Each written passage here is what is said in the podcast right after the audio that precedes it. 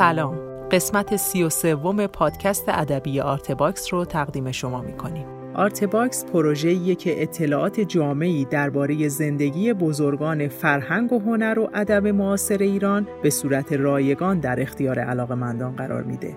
شما می‌تونید با گوش دادن به پادکست های آرته با زندگی این بزرگان از زبان خودشون آشنا بشین. اگر دوست داشتید بعد از شنیدن این پادکست به سایت آرتباکس هم سری بزنید تا آثار هنری، های این هنرمند، گفتگوی تصویری و صدای کامل مصاحبه رو هم به صورت رایگان ببینید و بشنوید. پروژه آرته صرفاً با اتکا به حمایت‌های مالی علاقمندان فرهنگ و هنر پیش میره. اگر مایل هستید در ثبت تاریخ معاصر فرهنگ و هنر ایران سهیم باشید، می‌تونید با حمایت‌های مالی ما رو یاری کنید. لینک هامی باش که در توضیحات این قسمت قرار گرفته راهیه برای کمک به پروژه آرته.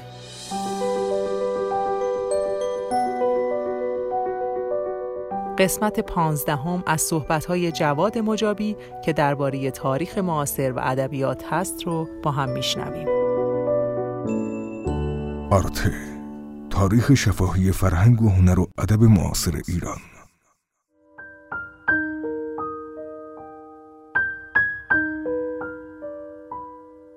خب راجع به تاریخ تعریف های زیادی هست. مثلا یکی از تعریف هایی که دیگه است که همتراز با این تعریفه اینه که تاریخ از امر مکتوب شروع میشه.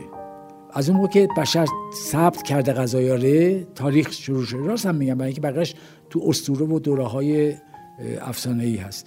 حالا خود نوشتن مایه آگاهیه. یعنی آگاهی از نوشتن از حتی قانون. بشر از اون موقع که از قار در آمده از بیابان عبور کرده آمده یه اتاق ساخته تمدن از جا شروع از اون اتاق شروع شده. یه چارگوشه بوده یه در داشته. بعد دری که میبسته ارتباطش با بیرون قطع میشه بعد این گفته که این یه ایراد داره این اتاق. یه پنجره بذارم که گاهی از این پنجره بیرون ببینم از بیرونم بر ببینم. اون پنجره که باز کرده ارتباط شخص با دیگران آغاز شده. در ارتباط قطع می‌کنه. ولی وقتی یه در پنجره تو اون اتاق باشه این از این پنجره در محافظت می‌کنه طوری از دیگران پنجره ارتباط رو با دیگران چیز می‌کنه. اینه من یه مقاله نوشتم نوشتم تمدن عبارت از این است که هم ما خودمان حفظ کنیم هم بتوانیم با دیگری ارتباط درستی داشته باشیم. اون کس اتاقی که پنجره نداشته باشه به درد نمی‌خوره. در درجه بعد فرهنگ مردمه فرهنگ خود مردمه. این مردم اون چیزهایی که لازم داشتن با چنگ و دندان نگه داشتن. نه روشن فکران نه حکومت ها مردم. البته قبلا هم اشاره کردم که مثلا بسیاری از سلاطین ایران ترک نژاد بودن. اما اینا عاشق زبان فارسی بودن. چرا عاشق زبان فارسی بودن؟ آیا خودشان عاشق بودن یا مردم اینقدر به زبان فارسی اهمیت میدن که اینا ناگزیر برای حفظ خودشان اونا این گرایش پیدا کردن؟ این خیلی اهمیت داره. مردم ایران در واقع یه ملت سنت پرست هستن مثل انگلیس ها به سنت های خوشان مثل ژاپنیا به سنت خوشان احترام می‌زنن اونا تا اونجا که ممکن نگه دارن. مثلا آناهیتا مظهر آب هاست. مظهر زیبایی هست و اینا ولی مظهر آب هم هست. خب این اسلام که میاد آناهیتا در واقع یه جوری در بوته فراموشی میفته. مردم فکر می‌کنن که چگونه این آناهیتا رو فرشته آب زنده نگه دارن. میگن آب مهریه فاطمه زهراست. یعنی آناهیتا رو تبدیل می‌کنن به فاطمه زهرا. این اصلا بار مذهبی نداره. این یک هوشمندی یه ملتی است که اون سنت احترام به آب حفظ می‌کنه. حالا یه وقت به اسم آناهیتا حفظ می‌کنه یه وقت به اسم فاطمه زهرا حفظ می‌کنه. اصلا فرقی نداره. این نباید ما سطحی نگاه کنیم به این قضیه. چرا آب اهمیت داره و به دو تا آدم مهم در دو تا تاریخ نسبت داده میشه؟ بدن اینکه ما خوشسالیم ما کبیریم آب برای ما مهم حیاتیه و آب امر مقدسه. بعد اینه که شما می‌بینید یه ملتی چجوری نگن یا مثلا کین سیاوش هست که وقتی سیاوش کشی شد سالها مردم ایران سوگواری می‌کردن به سیاوش برای اینکه یه جوان معصومی بود که بیگناه کشته شد. بعد وقتی که دوره صفویه شد عین اون الگو اومد تو الگوی کربلا و امام حسین و اینا. خب اینا اون ذوق درخشان فرهنگی که می‌خوان مظلوم رو حمایت کنن. حالا اسمش سیاوشه اسمش امام حسین یا اسمش بعدی یه آدم دیگه ممکن باشه مهم نیست. اونا میگن یک آدمی که بیگناه کشته شده ما باید براش احترام قائل باشیم. خب این چیزی که یکی از چیزی که البته ایران نگرشته یه چیزای دیگه هم وجود داره. خب به حال این امپراتوری بزرگی که ایران جز بخشی از اون بوده ایران امروز بخشی از اون بوده اون امپراتوری کلا از بین رفته. ولی یه جاهایی شما فکر کنید که اینا آغازگر تاریخ تمدن بودن و الان نابود شدن هیچی نیستن. و ماها توانستیم هویت خودمون تا حدی حفظ کنیم. و این خیلی زحمت کشیده شده مردم نگرشتن مردم شاهنامه رو نگرشتن الان نسخه های شاهنامه بیش از هر کتاب دیگه ای نسخه های قدیمیش وجود داره. برای اینکه سیل اومده زلزله اومده جنگ شده فلان اون شاهنامه زیر زیر بغش فرار کرده. عین شناسنامه خودش. و این مانده. در حالی که بعض خیلی از کتاب از بین رفته. برای اینکه اون اونقدر مورد استفاده نبود. این این شناسنامه زبان منه. این سند ملی منه. مردم نگه داشتن این قضیه حالا یه جایی که خودی کتاب نتوانستن نگه دارن نقال ها اومدن اونو به طور شفایی نقل کردن. خب اینا اون هوشمندی است که یک ملتی سعی می‌کنه اون اساس هویت خودش نگه داره و در ایران این قضیه شدیده. حتی ما بعد انقلاب هم دیدیم دیگه. شما فکر کنید که زنان در این چند دهه اخیر چقدر اینا سعی کردن خانواده ها رو حفظ کنن. در بدترین شرایط بد انقلاب جنگ سیل زلزله اینا. اینا با بردباری هرچه تمامتر در یه جاهایی مثل جنوب یا شمال که اصلا اقتصاد خانواده دست زنا بود. در یه جاهایی هم اگر اقتصاد دست اون نبود اینا کمک کردن به اون اقتصادی که مرد تعمین می‌کرد. بعد خب این میزان کمتر طلاق تو ایران نشان میده تا حال این اواخر کمی البته بعض بعض خانواده متزلزل شده ولی همیشه خانواده در ایران خودش خوب نگه که بتونه کشور نگه داره چون اگر تو خانواده رو محکم نگه داری همون تناسبات در اشد بزرگتر مربوط کشور میشه. زنهای ما تو جنگ به گمان من بی‌نظیر عمل کردن. و با مدیریت نامرئی. و زرنگیش این بوده که هیچ وقت به روی مردان نیاوردن که رئیس منم ریاست می‌کردن همه چیه میگرداندن ولی میگن رئیس توی اون مردم خب بادی به قبقب میانداخت میگه به از من چقدر آدم خوبی هستم. از اون موقع که اعلام کردن که نه تو نیستی ما هستیم یه جنگ مغلوبی شروع شده که حالا به نظر من ناخوشاینده.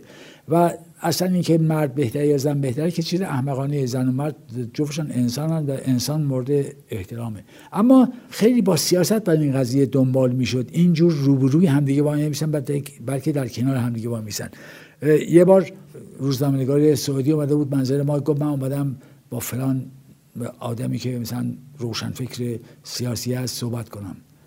از من بخواست که مثلا من معرفیش کنم بود من گفتم که تو بیخود با این آدم ها صحبت کنی اینا زاده زنانی هستند که اون زنان مدیران اصلی جامعه هستند تو بیا با این زنایی که در بدترین شرایط جنگ و انقلاب خانواده نگشتن چرا با اینا صحبت نمی‌کنی شما؟ شما دنبال حیاهو هستید دنبال حقیقت نیستی. اون که جامعه ایران نگه داشته زنای ایران بودن که نگه داشتن. زنای جنبش زنان ایران هنوز مترقی ترین جنبش ایرانه. و اینها زیر بزرگترین فشار چیز شدن. بعد نه اینکه فقط مبارزه کنن با یه شرایطی نه. ساختن تولید کردن ایجاد موقعیت کردن. ما قبل از انقلاب یه دونه کارگردان زن نداریم ما چند تا کارگردان زن داریم و اینا بعضی از اینا درخشان هستن من کارش می‌بینم حیرت می‌کنم. خب اینا همین دختر هستن که در بدترین شرایط به اینجا رسیدن. اون کسی که میاد با سنگای کوه میامده نم چیز می‌کرده ورزش می‌کرده از ایلات اومده رفته توی فلان ورزش رزمی چی شده مدال گرفته. این نشان میده که زنهای ایران تصمیم گرفتن که موفق بشن و برتر بشن و دارن میشن. و الان تو بسیاری از فعالیت های فرهنگی معاصر وقتی شما به تعداد شرکت کنندگان و مدیران اون رو نگاه کنید زن هستن. بجز بخش حکومتی. خب اینا شرایطی که برای زنان ایران هست همه ما می‌دانیم. بدترین شرایطه الان این جامعه به نفع مردا هست. جامعه مرسالاره و قوانین به نفع اوناست. و زنایی که در محرومیت کامل با چندین برابر کوشش خورشن همتراز مردا کردن به حالا دارن جلو می‌زنن این نشان میده که در این ملت یک روحی وجود داره که هم زنش هم مردش در شرایط دشوار می‌تونه مقاومت کنه. این همون چیز که به اون سوال قبلی هم کمی برمیگرده که اینا چجوری این مملکت نگرشتن؟ این مملکت مادرای ما نگرشتن زنای ما نگرشتن دخترای ما نگرشتن مردای ما نگرشتن برادرای ما نگرشتن. و توی کشور ما خوشبختانه این نیروی انسانی کارآمد وجود داره روز به روز ما این نیروی انسانی کارآمد ضعیف می‌کنیم معیوس می‌کنیم مانع براش میداشیم و تردش می‌کنیم. بله اگر خیلی خلاصه بخوام در دو سه سطح من بگم این است که قبل از 28 مرداد جامعه ایرانی امیدوار شده بود که بتواند در با تکیه بر ملیگرایی و ملیشور نفت و اینا به رفاه بیشتری به سلامت بیشتری برسه کودتای 28 مرداد باعث یأس فراوان شد و این یأس دامنگیر تمام افراد شد و یه جوری هم حتی آدم رو به اعتیاد و به خودکشی و این قضايا و یا خونسا بودن رسان اما وقتی زمان گذشت بین سال 32 تا 42 که ناگهان اون شکوفایی اقتصادی پیدا میشه یک عده زیادی متوجه نشدن یه چیزی در جامعه داره تغییر پیدا می‌کنه. این یک اگر یکی از ایرادایی که ما به جامعه روشنفکری بگیریم در اون موقع بگیم که وقتی که داشت شهر عوض می‌شد پوست میانداخت و اصلا شرایط 32 با 42 متفاوت شده بود شما چگونه باز هم دوباره نوع سرایی کردید و به اون از اون شکست یاد کردید؟ باستی نگاه می‌کردید و قطع می‌کردید رو می‌رفتید توی فاز دیگه فاز بهتر مرحله بهتر. بنابراین من معتقدم که شکست 28 مرداد سهمگین بوده برای روشنفکران ما. ولی بعدها تو همون حوالی 42 43 شما می‌بینید گروه های زیرزمینی مسلح تشکیل میشه و فکر می‌کنن که بعد اون شکست جبران کنن. در واقع از عواست دهه چهل دلارهای نفتی به ایران سرازی شد. وضع اقتصادی طبقه متوسط شهری خوب شد. البته به بقیه داشت سرایت می‌کرد که حالا به جای نرسید. ولی به هر حال یه جامعه متوسط تحصیل کرده شهری در یه رفاهی قرار گرفتن به تئاتر رو آوردن به سینما رو آوردن از جمله به مطبوعات رو آوردن. و من قبلا اشاره کردم که مثلا یه دفعه تیراژ از هزار تا شد به سی هزار تا. خب این وقتی تیراژ کتاب زیاد شد روزنامه ها ناگزیر باستی تغذیه می‌کردن اون علاقمندان کتاب ها و نقد کتاب به وجود اومد نقد سینما جدی شد نقد تئاتر اصلا تئاتر اجتماعی به وجود اومد. قبل از اون رگه های از تئاتر اجتماعی بود ساعدی و نصیریان و حالا رادیو اینا بیزایی اینا توانستن یه نمایش ایرانی ترقی پیشرو پدید بیارن. تو سینما هم همینطور. به حال افزایش مطبوعات محصول اون رفاهی بود که برای جامعه طبقه متوسط بود. بعد کانون کانون فیلم مثلا بله اونم تو دهه چهل بود و خود من مثلا اون موقع می‌رفتم و بسیار از این فیلم ها رو می‌دیدم. یه آقایی بودم خجسته بود که ما رو دعوت می‌کرد همیشه و من می‌رفتم این کار رو میدم خب ما با بسیاری از شاهکار هنری اون دوره از طریق کانون فیلم آشنا شدیم و خیلی از سینماگرای مهم ما اون موقع تربیت شدن مثلا به هم دیدن این کارا. شب های شعر ما دو تا سه چهار تا یعنی برگزاری عمومی شعر داشتیم. یکی 1325 اتفاق افتاده. وکس که خانه فرهنگی شوروی بود نویسندگان و شعرای جامعه مخصوصا چپاره دعوت کرد. اینا کنگره نویسندگان اسمش بود کنگره نویسندگان. اینا آمدن در اون کنگره شرکت کردن. که خیلی حرفای جالب شد. از قضا اونجا یکی از مثل که شعار بهار است پیشنهاد می‌کنه که کانون نویسندگان یک کنگره نویسندگانی باید تشکیلات داشته باشه که خیلی جالبه. سال چهل شیش و یکی از شبهای شعرم شبهای شعر بود که شاملو گذاشت تو مجله خوشه به احتمام چیز که داوود رشید بعد دنزل گودر را مطرح کرد بعد اردشیر با حسیس کاریکاتورش گاش اون که منم اونجا شرکت کردم شبای شعری بود که آدمان آزادانه از شهرستان و از تهران دعوت کردن آمدن اونجا شرخانی کردن. خیلی هم دموکراتیک بود این رفتار و چند شب طول, طول کشید. به احتمام شاملو در واقع این برگزار شد. ولی اون چی که باعث ایجاد کانون نویسندگان شد این بود که در سال 46 فرح پیشنهاد کرد که یک کنگره نویسندگان و شاعران تشکیل بشه. که شکل دولتی داشت البته. و یه عده تو اون قضیه شرکت داشتن مثل شجاع الدین شفا و اینا که اینا در واقع زیاد با گروه های بدن اصلی روشنفکر ما در ارتباط نبودن. کسانی مثل آل احمد و بیزایی و نوریالا و سپانلو و اینا ساعدی اینا و براهنی اینا گفتن که اینها می‌خوان ادبیات دولتی بکنن. ما باید جلوی بیستیم. و نطفه و البته دولت متوجه شد. گفت بیاید حرفاتون بزنید. یه عده از طرف نویسندگان رفتن مثل ساعدی و کسی آل احمد این رفتن با هویده حرف زدن. باز نشد قضیه. یعنی در واقع قفل شد گفتگوها. نه اینا اون قبول داشتن نه برعکس. البته هویدا خیلی نرمش به خرج داد که یک کاری بشه ولی فقط از هویدا که نبود. چون هویدا خودش می‌دونه که جز یادوایی بود که تا حدی روشنفکر بود رفته تو حکومت ولی مثلا با 53 نفر در ارتباط تا این حد چیز سابقه کار ادامه داره. به هر حال آل احمد اومد پیشنهاد کرد توی کافه فیروز با به بچه ها که ما باید در برابر کنگره نویسندگان و شاعران دولتی یک کانون نویسندگان به وجود بیاریم مستقل باشه از دولت. این تشکل بتوانه از ما حمایت کنه.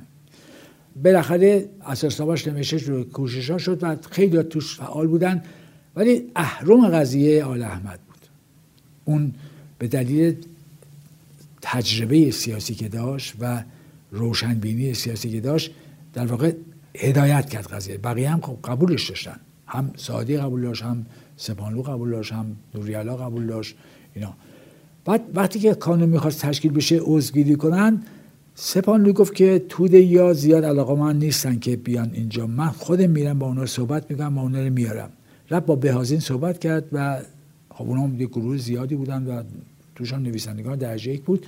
صحبت کرد اونا آمدن. یعنی در واقع بدنه کانون یه مش ملیگرا یه مش چپی سابق یه مش چپی موجود و همینجور و گروه های مختلف سیاسی بودن و گرایش های سیاسی داشتن. و یه مش هم آدمایی بودن که مثلا حالا من بیزایی آدمای دیگه که اینا گرایش خاصی داشتن مثلا فقط به ملیگر ملیگرا بودن میشن ما سال 47 شروع کردیم به کار. یعنی سال رسمیت پیدا کرد پنجشنبه های اول هر ماه ما جمع میشیم تو تالار قندیز روبروی دانشگاه و جلسات داشتیم و من تو بسیار از اون جلسات از آغاز شرکت می‌کردم.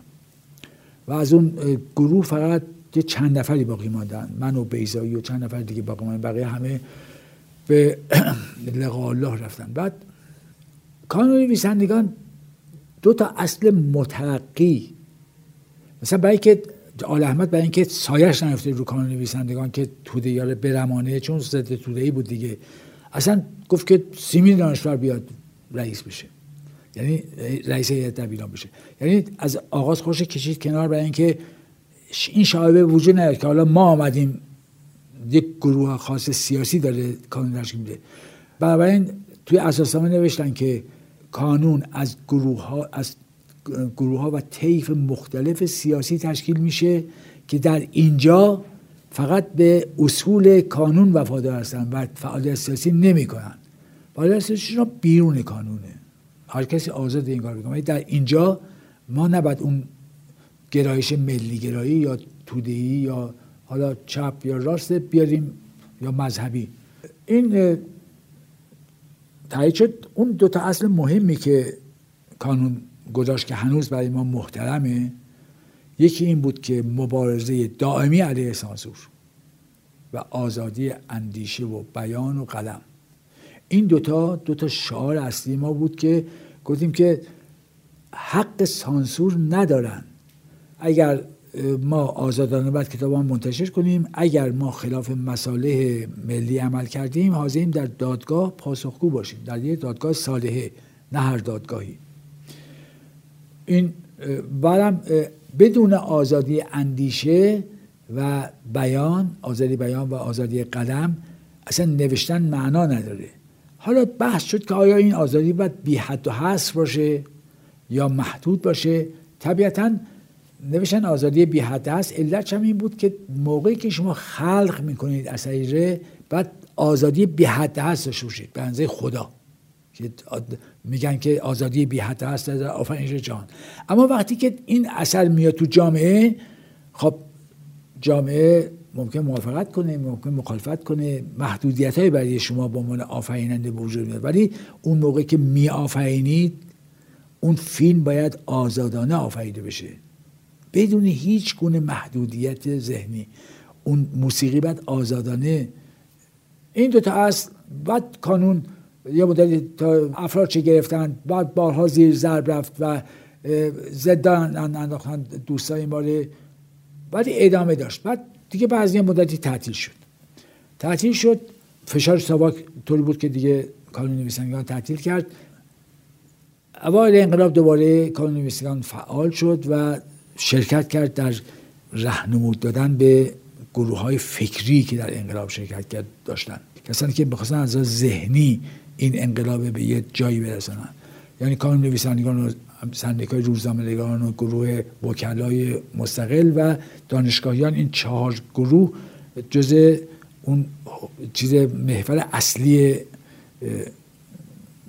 فکرهی توی اون سالها بودن.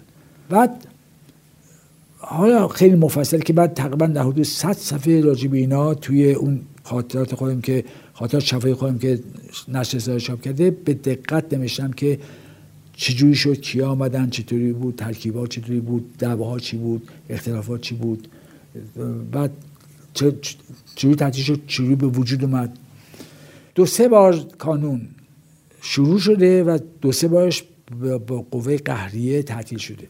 ولی در نهایت اون چیزی که دیگه تقریبا به تعطیلی نهایی کانون انجام میدیم این بود که ماها در واقع نویسندگانی که نام و آوازه داشتن اینا آرام آرام خوش کشن کنار از کانون خواست این که ما نتوانسته بودیم آدم های مناسب تو خودمان نگه داریم. مثلا فریدون آدمیت جزء کانون نویسندگان بود علی اصغر حاجی جوادی اینا همه یه رفته بودن یه دم کناری کناری گرفته بودن. و حرف ما این بود که کانون باید یه جایی باشه فراگیرنده تمام اهل تفکر و قلم باشه. اینی که یه عده ما باشیم بقیه بیرون باشن خب باستانی پاییزی نویسند از اون باید عضو کانون باشه. چرا عضو کانون نیست؟ برای اینکه شاید ما سیاسی بازی می‌کنیم. حالا این سیاسی بازی بعد یه کمی تو کانون تقلید داد که اونم بتوانن بیان. مثلا بحث اینطوری خیلی مطرح بود که همه اینا رو من به, به تفصیل و به دقت متکی با اسناد نوشتم و چاپ شده. به هر حال ماها از کانون در بیرون یه عده ماندن و اونا به کار سیاسی ادامه دادن. ما معتقدیم که نباید فعالیت سیاسی توی یک کانون سنفی بشه. کانون سنفی باید به اصول خودش وفادار باشه. حالا اون اصول سنفی ممکن چیزای کوچیکی باشه. مثلا ما می‌گفتیم که رابطه ما با ناشر باید مشخص باشه. قراردادهایی که ما می نویسیم با ناشر باید مشخص باشه. الان کانون تقریبا دیگه در یک حالت نیمه فعال هست و گاهی اعلامی یا یه چیزی میده ولی دیگه علتش این است که خب کسی مثل شاملو اینا می‌گفتن اگر فضای آزاد نباشه حزب و سنف و سندیکا و اتحادیه منحرف میشه. این حرف تا حدی درسته. البته شما باید کوشش کنید اون فضای آزاد به وجود بیارید آزادی که با آدم نمی‌دانم به دست میاره اما ما خیلی سعی کردیم به دست بریم گفتن نه ما به دست شما نمیدیم خیلی ممنون که وقت گذاشتید و پادکست ما رو شنیدید.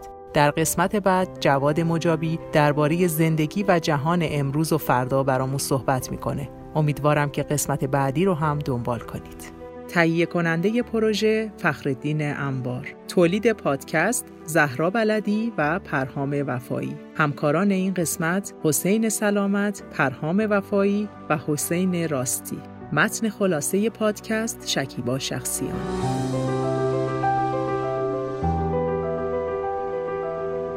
من مریم بلدی هستم و می‌خوام بخش جدیدمون آرتکست رو هم بهتون معرفی کنم. ما در آرتکست داستانهایی از سرگذشت بزرگان فرهنگ و هنر و ادب معاصر ایران رو براتون میگیم که دیگه در بینمون نیستند.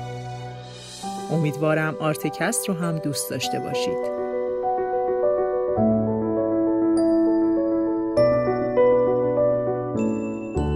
وبسایت ما artebox.ir